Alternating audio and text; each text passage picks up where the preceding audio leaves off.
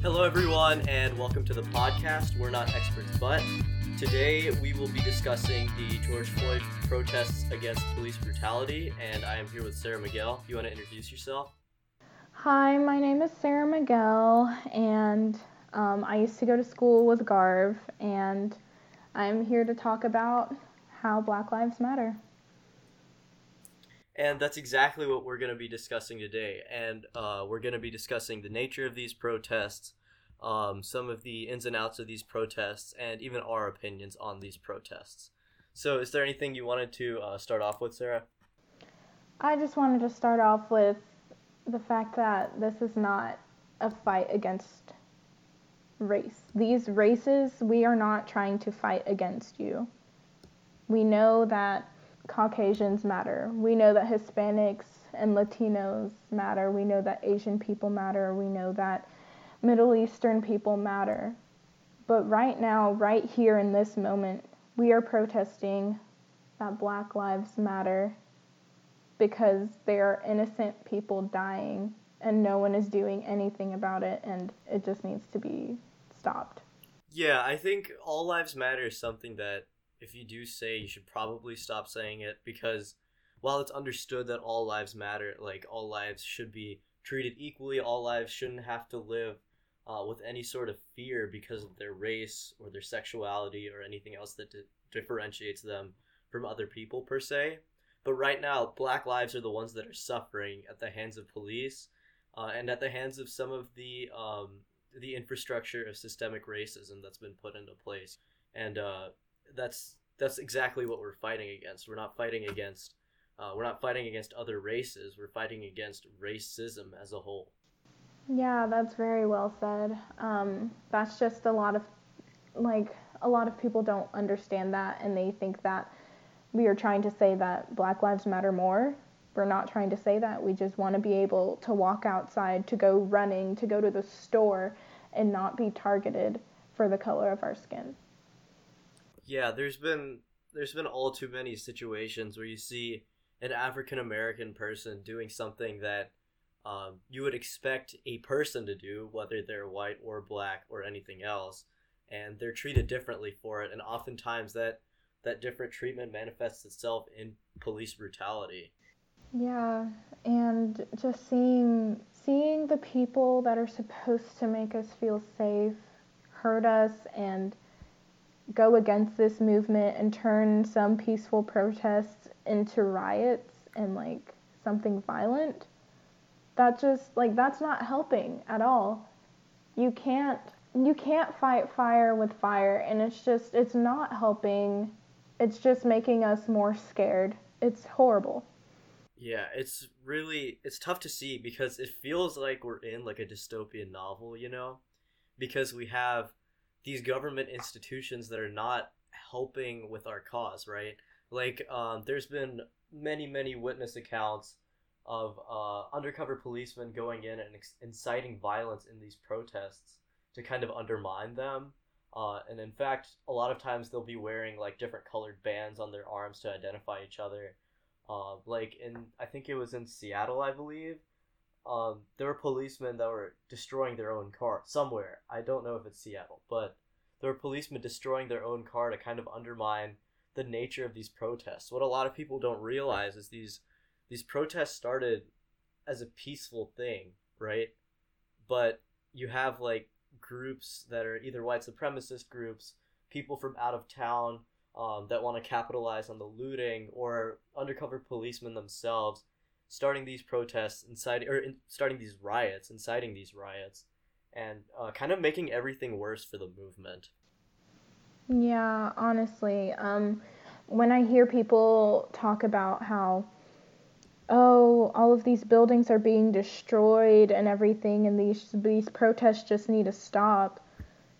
Um, most of the time, it's not the people who are protesting that are causing the riots. It's either cops or, like you said, other white supremacist groups who just want to break things and make it look bad on us and on our part. And when people say that they want the protesting to stop, what do they expect us to do? We tried kneeling, that was a problem. I obviously am not in favor of these riots. Like I'm not condoning them at all, but you got to think, right? Like we did peaceful protest. We like kneeling during the national anthem is a form of peaceful protest. Yet that was somehow like the worst thing a football player could do, right? In the case of Colin Kaepernick. And then on the other hand, you have police protest or you have peaceful protests in the street being undermined by the people who are who are being protested, right?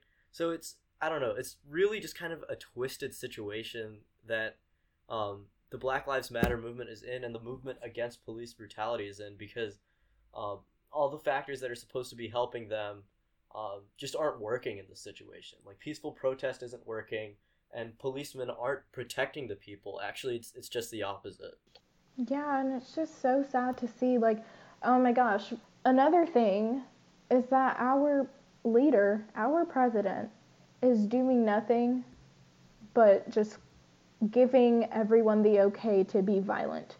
Yeah, and uh, Trump actually did declare like martial law, which is defined as the imposition of direct military control over an area, like over a region. And in this case, um, I think he started with DC and he's expanding it to all the areas that the protests are in, which is very dangerous. So Trump was going to do a pretty like you guys have probably seen it, but it's a photo shoot with him holding a Bible in front of St. John's Church right? So there were a lot of protests in front of St. John's Church. So what Trump does, being the great leader that he is, is he tear grasses the peacefully protesting crowd, clears a way for himself, uses rubber bullets to um, to repel protesters. And might I remind you, rubber bullets are not made of rubber; they're metal bullets coated in rubber that can be as big as like softballs, and they're not meant to be non-lethal right? So now they clear a path for Trump to visit a damaged church so he can hold up a Bible for a frankly unnecessary photo shoot when he could do much more good like first of all condemning violence in all forms, right? Rather than exacerbating violence on the police side to combat the um, the quote unquote rampant riots that there are. And he's he's basically con- um, oh what's it called? He's he's accusing the protesters of domestic terror when it's it's just the opposite. Like he is kind of inciting domestic terror in the situation and it's something it's something that i hate to say but we even see it in like uh, we're getting close and cl- closer and closer to the image of a fascist leader in a historian's mind you know? Yeah. And honestly another thing that many people um, try and argue is the fact that he says he is a christian and the fact that like he'll call for days of prayer for certain things.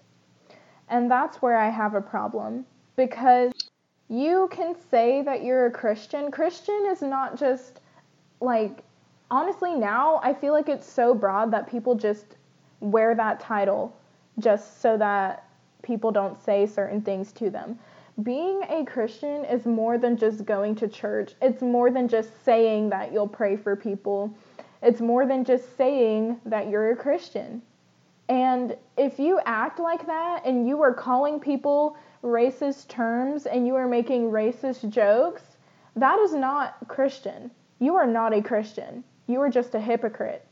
Right. And uh, actually his his visit to this church is like uh, this violent visit, if you will. Uh, it was criticized by Bishop uh, Mariann Budde of the Episcopal Diocese of Washington, who literally said that the president used a Bible uh, without even asking the church as a backdrop for a message that's the opposite of the teachings of Jesus and everything that the church stands for.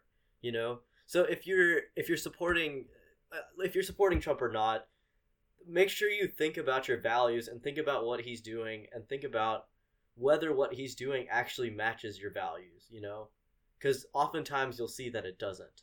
I really challenge all our listeners who are um, kind of either uncomfortable with the Black Lives Matter movement or uncomfortable with uh, condemning some of Trump's actions to really, I guess, quantify your values, right? Like, think about what do you value uh, in yourself, in your family, uh, in your kids, or like in your siblings, in your parents. Um, think about that, and then think about the things that you were supporting and whether they match those values. Exactly. Like him using the term when the looting starts, the shooting starts. Are you kidding me? That actually that goes back to the 60s. That was something that was said by um by a cop that was actually about to go out and uh, brutalize uh, uh, police chief that was whose precinct was about to go out and brutalize uh, a bunch of peacefully protest uh, peaceful civil rights protesters actually um if i could i'm gonna go back to some of the um some of the things that people say about these protests that i, I might not necessarily agree with. So some people say like first okay i agree not all cops are bad right? But in this situation cops are meant to protect us. And there's certain jobs that you can't just have people you just can't have a job with some bad apples in it quote unquote right? Because having a cop who's not protecting the public is like having a pilot who doesn't know how to land a plane essentially so it's like if you have a cop that's not going to protect the public then what's the point of having the cop right exactly it's just like in the medical field you can't have a bad brain surgeon it doesn't matter you there shouldn't be any bad brain surgeons. Why? Because it's lethal. The same way that there shouldn't be racist cops. It is lethal. Right. So uh, going back to some of the causes of these protests, actually, um, a lot of times I see uh, counts of like blacks getting killed by whites or whites getting killed by blacks, and well, my first instinct is to say that's not what these protests are about, right? It's not about interracial conflict it's about uh, kind of racial profiling and discrimination against specific races by the police. And I think that that factor of these protests is often misunderstood because black time black Americans are 2.5 times more likely than whites to be killed by police according to um, a Harvard public health review I believe so you got you got um, police killings all over the country um, that are proportionally imbalanced toward black people. And I see a lot of people saying like, "Oh, white people are killed more than black people by police." And my answer to that is, yeah, there's more white people in America. Black people only make up 13% of the population, but they're affected much more disproportionately to their population in the United States. Yeah, and for people to say that is honestly just like, here's my thing. People are just protesting their right to live why is that a problem? Like that's what I don't understand. Like why is why does it even have to get to that point, you know? Yeah, and an argument you might hear against that is like, "Oh, these people are not protesting, they're rioting." Well, first of all, a lot of those riots weren't caused by the peaceful protesters. Most of them started peacefully, most of them are peaceful, right? That's that. Second of all, you need to reorganize your priorities.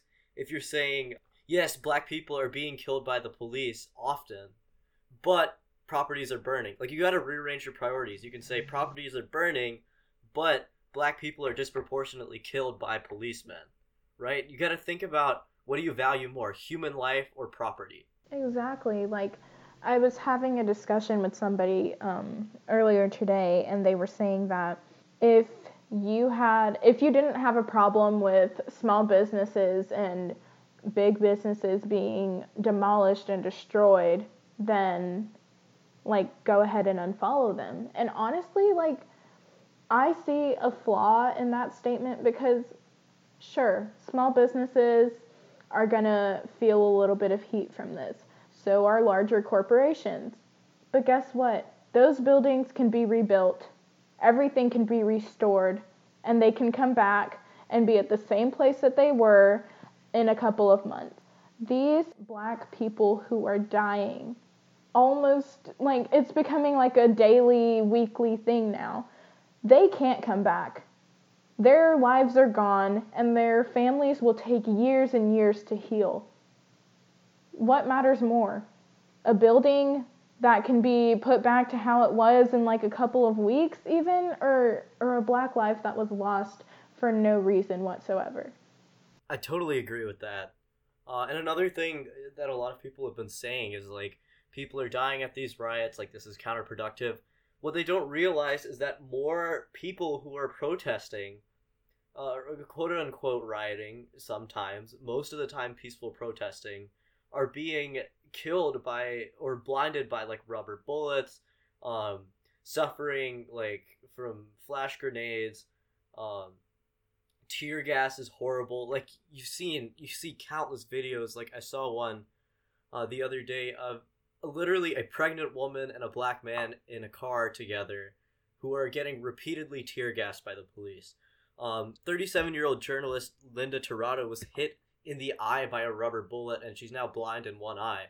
Um, you see this kid, um, forget what his name was. It's just horribly gory scenes of just police brutality at these protests that are protesting that exact thing, you know? Yeah, and it's just like okay, I understand like some of the police that are joining the protest and I appreciate that. Like think that we need to get through our heads to like some African Americans. I I will admit this that like not all police are bad and I understand that that's like a really touchy topic to talk about right now, but like honestly, yeah, not all police are bad and the ones who choose to stand and march with us, we appreciate them, you know? They're the ones that are for us. They're the ones that are here for a better future. As for all of the ones that understand that we are protesting against police brutality, yet they keep trying to make it a violent situation, like they're not helping themselves. I know that they think that they're helping themselves by using their power and abusing it, but honestly, they're just making it worse for themselves and they are just starting to like make anger rise in people, you know, and it's it's not healthy. Yeah, I think another thing that we might see as a result of this is like a rise in vigilante justice, you know? Like we've seen uh this hacker group uh, Anonymous come out of out of the woodwork after 6 years. 6 years of being totally silent uh, with any new findings and now they've just put out a statement about the Minneapolis protests coming out in favor of the protesters, you know? So I feel like if you can't trust the police, like who are you supposed to trust you know? Because anonymous obviously doesn't have much credibility so it's not worth trusting them. You might you probably shouldn't trust your fellow citizens because that's just not we just haven't learned to place that trust in them and they haven't deemed themselves worthy of carrying that trust. So what do you do when when the cops can't protect so this next segment we're going to do i've done with a lot of guest hosts before uh, in the context of the coronavirus what I want to ask you is how has your life been ever since these protests started? Like, uh, how has your life changed and how has it been affected? It's opened my eyes to the true colors of a lot of people that um, I honestly thought were my friends. Times like these just really show you who your true friends are because they, people who don't speak up about this just like they really concern me. Because it's honestly one of two things. Either you agree and you're on the side of the oppressor or you're uncomfortable with speaking. If you're uncomfortable i get that it's an uncomfortable topic but so is being profiled for something that you have no control over. Yeah. I feel like the the ignorance of some people in understanding the plight of black Americans and less um which this is less about minorities in general, but uh, just minorities in general understanding the life that they live and how it's different from the life of a white American. Uh, I just feel like a lot of people don't understand that, you know. We are back. Actually, today is June eighteenth. It's been a while since I recorded last, um, but uh, Sarah and I are back to kind of discuss a little bit more of the complexities uh, of the issues surrounding this movement and surrounding these protests. So, is there anything that you would want to start off with, Sarah? Um, I want to start off with like just honestly ways that people can help. Personally, I wasn't able to go to any of the protests and stuff just for safety reasons but um, I found ways to help people who were going and helping support them and stuff. So, um, what are some ways that you have in mind? Uh, well, personally, I made some signs for some friends who were going, and I provided water and stuff. And then other ways that you can help are like doing things like that, or you can donate to the organizers of the protest just so that they can um, go out and get supplies and whatnot. hmm Another really cool place you can donate to is is a bail fund. So bail funds are basically like uh, places that collect money to bail out like protesters or people that might not necessarily deserve to be like imprisoned. Uh, especially like uh, in the case of protesting, a lot of times we'll see a lot of people being um, wrongfully imprisoned or imprisoned with a group that they were not necessarily like associated with. Um, and on another note, I don't really believe in the bail system because I don't think someone's ability to get out of prison should rely on their monetary like stature. But Yeah. uh, bail funds are a really cool place to donate to because they can help people out a lot. Yeah, especially because I mean, a lot of the protesters who are doing these peaceful protests and stuff, a lot of the times they're not really rioting or anything. It's honestly people who take it out of proportion, I feel like, who start burning things and all that.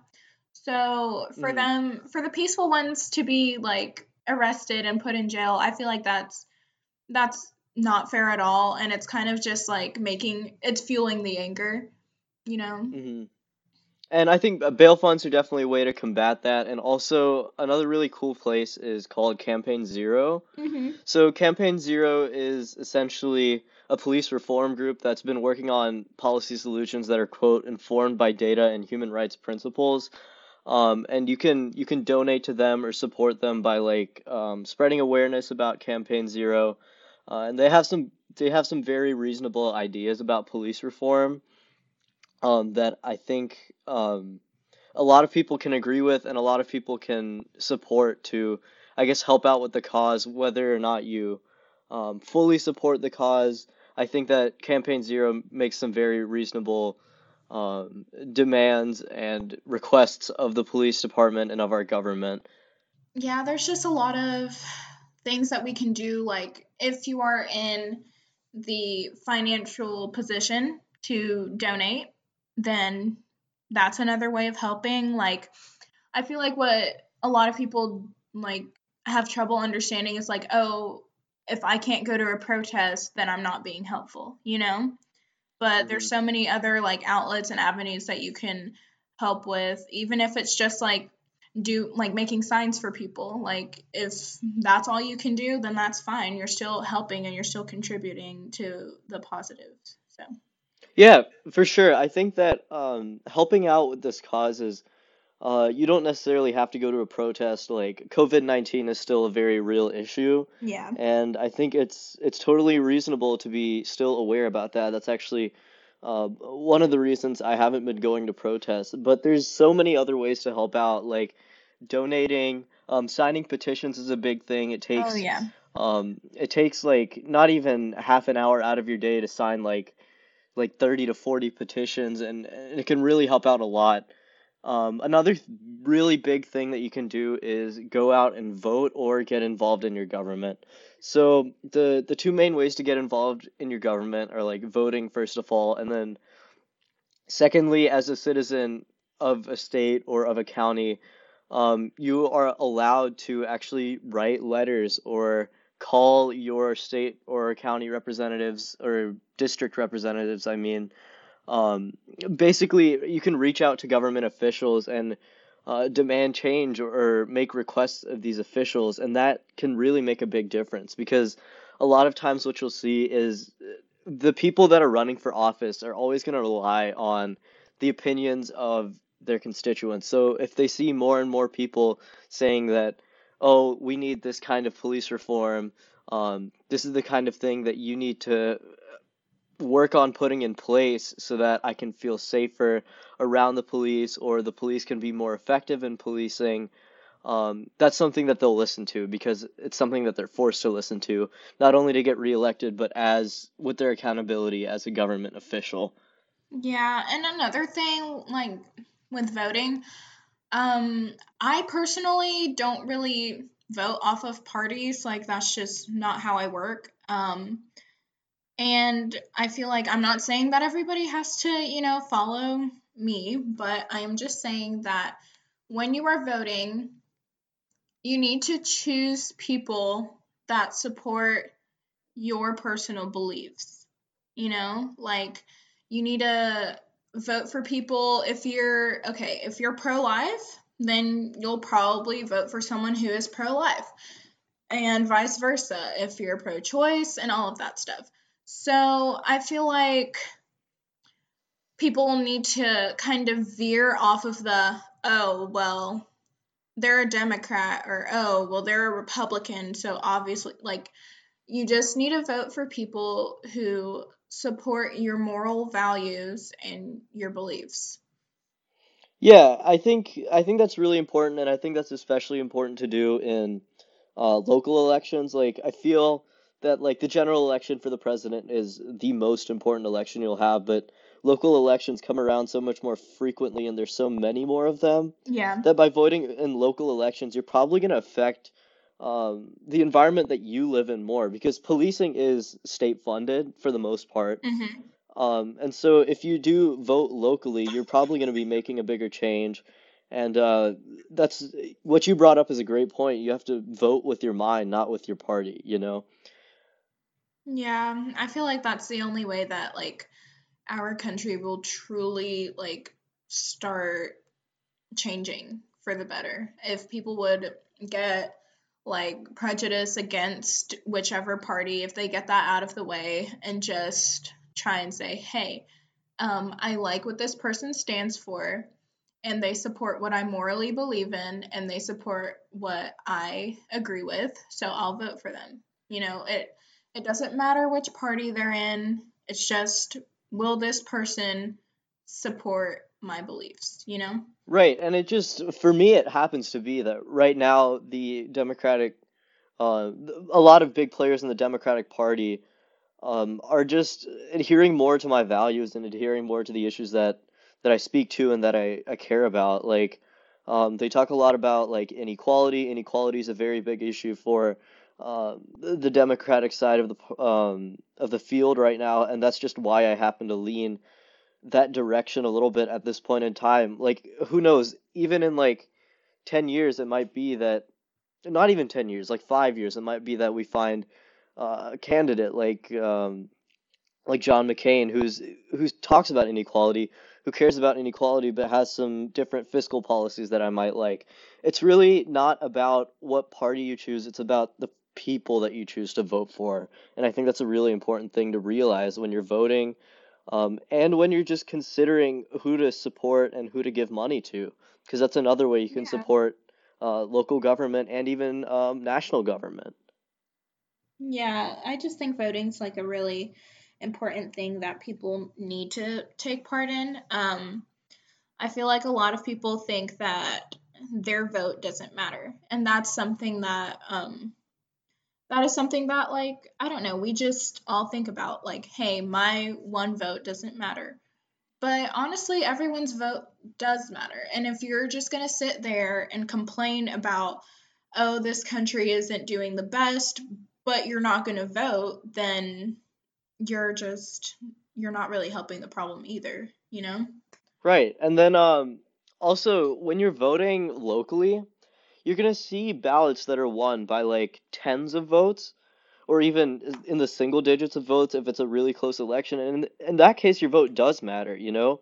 And if n- enough Yeah. people decide that their vote does matter and decide that they want to take part in in government and want to support this cause, like the Black Lives Matter cause, or uh, support police reform, then voting is something, it's a very effective way to support these things, and it really does matter if you, whether you think so or not. I agree with that. Um, just like how like President Trump was voted into office and just like the amount of changes that have happened in this country, not really gonna go into detail about that, but Mm, you can see how much it has changed over the four years that hmm he's been in office. And back when President Obama was in office, you could have seen the change that was happening when he was in office for eight years.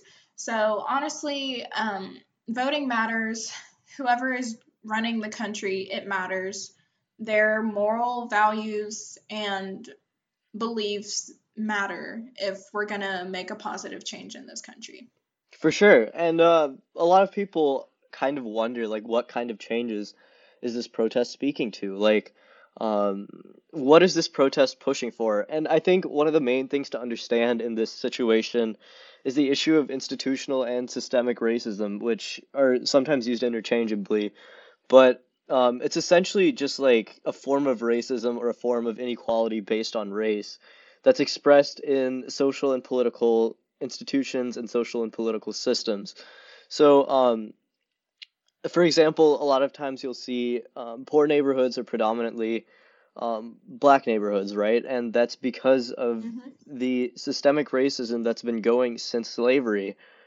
And then you also have with the police system, the systemic racism that exists there is the police system originally um, was instituted as a slave patrol. So you have this system that's been against minorities and specifically black people from the beginning. And that's a prime example of systemic racism. For example, in in policing, one of the things we've been pushing for is like sensitivity training, um, which is Yeah. a very big thing, and that's to kind of mitigate some of the risk and some of the, um, I guess, the residue of this policing system that was designed to go against black people, you know?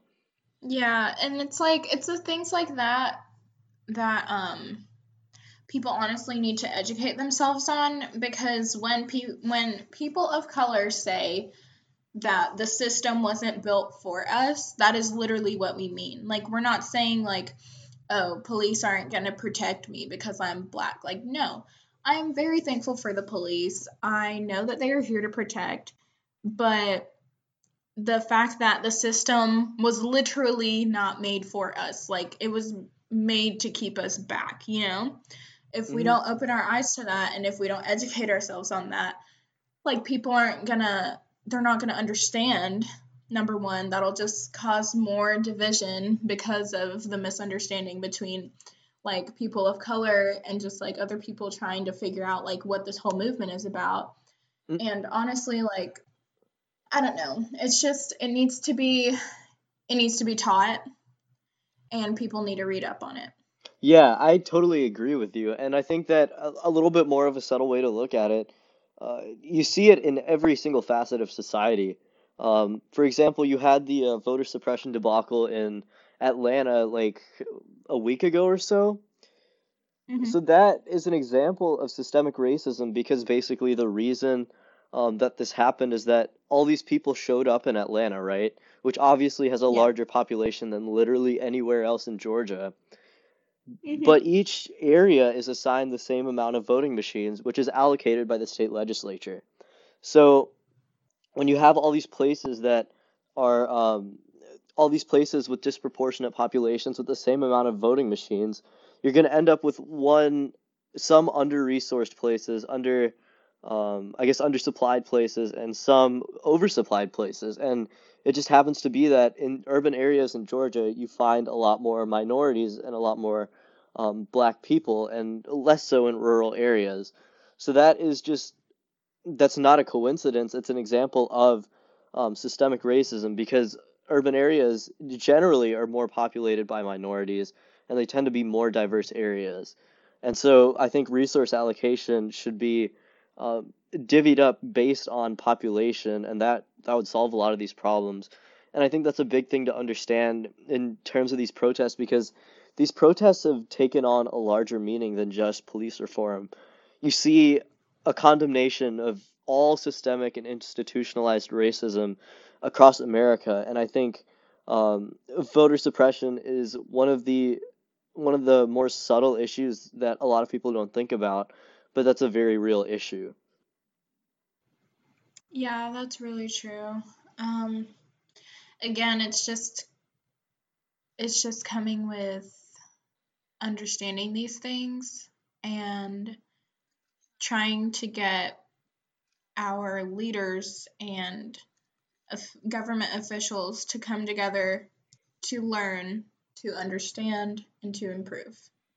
I wanted to talk a little bit about the implicit bias in in the police system because I think that's the most relevant uh, piece of systemic racism that we can look at right now in terms of these protests. So one one big example is the war on drugs, which was instituted by Ronald Reagan.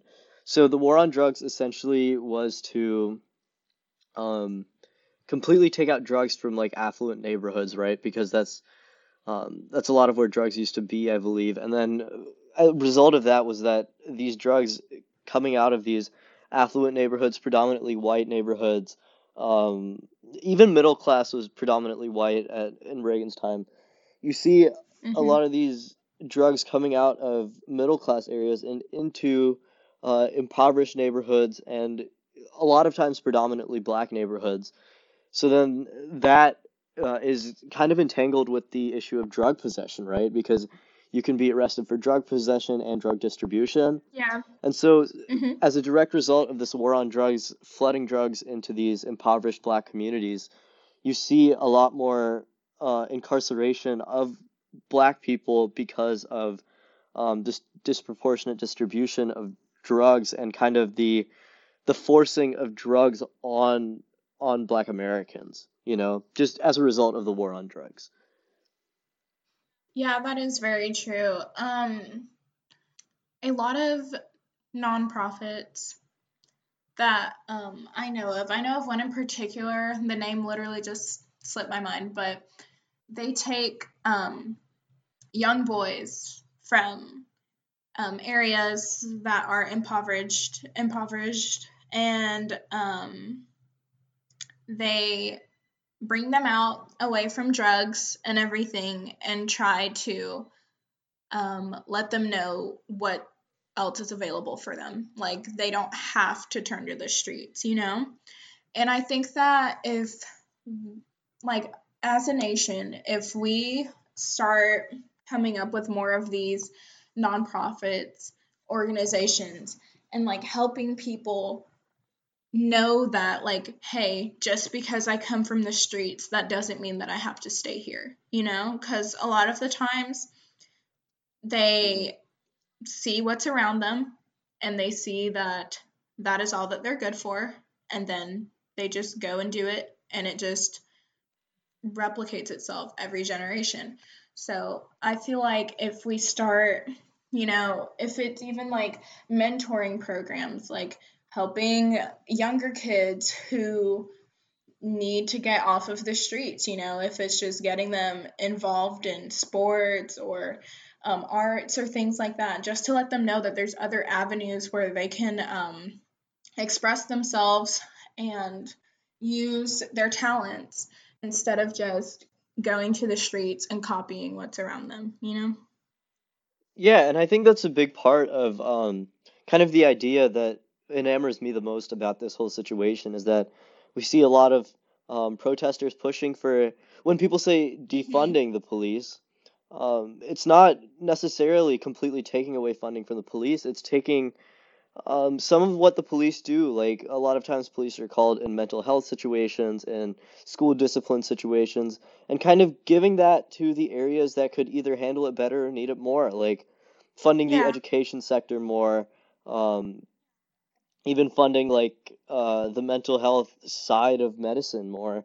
Uh, I think that's a really big part of of the push and the cause of uh, of these protests, and I think that's kind of the main takeaway that that I got from it. It's just um honestly, personally, um I was I'm lucky to be able to not be in environments that are um filled with drugs and all of that.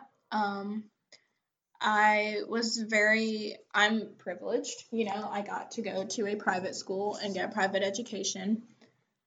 And I feel like with the whole defunding the police thing, I understand where the anger comes from, where people get upset about it. But again, it's just another mm-hmm. misunderstanding. Like, you need to read into it. You can't just take the headline and then get mad about it, you know? Like Right, and I get how it's I get how it's scary for some people. Yeah.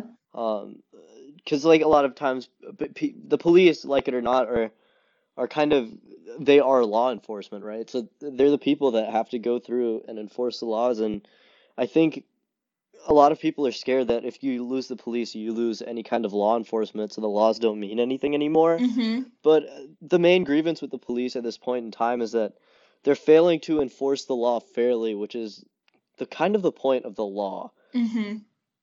Yeah. So when you when you hear things like defund the police, um, or like all cops are bad and stuff like that, I I get how it can be very very intense, but uh, I would encourage you to I would encourage the listeners to read up on these issues and kind of these these slogans for lack of a better word and understand the motive behind them and understand what they really mean because I think a lot of times they're misunderstood.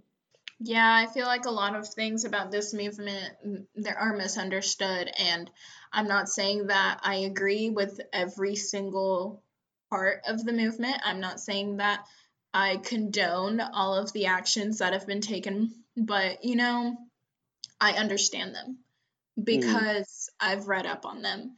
And even myself being a person of color, I am a person of color, but I have been lucky enough to like if I'm in the store, I have never in my life been racially profiled in the store and like public places like that. So, I honestly I think that that's like I'm honestly lucky to be one of the few, but personally I have never experienced it so I didn't know, you know? So, I educated myself and now I understand why certain measures are being taken and why people are taking it as seriously as they are, you know? I think that um, that is a good place to end. I think that what we need to leave with is knowing that even if we might not understand a cause, even if we might not understand something at first, uh, we need to do our best to get to know about it and do our best to um, understand where the other people are coming from because there's always an other side to every um, to every controversy, and I think that both sides can have reasoning behind them, and I think it's just understanding that reasoning and making informed decisions rather than um, following what other people say that I would really encourage our listeners to do. I think we can wrap it up there. Uh, this has been We're Not Experts, but um, special thanks to Sarah Miguel for being here with me today. Uh, this was produced by me. My name is Garv. Uh, you can follow us on Instagram at not underscore experts underscore podcast. Um, we will be linking some charities in the description of this podcast and in my in the Instagram bio of how you can help fight police brutality and engage in the Black Lives Matter movement. Special thanks to Claire for helping me come up with this idea, and we'll see you next time.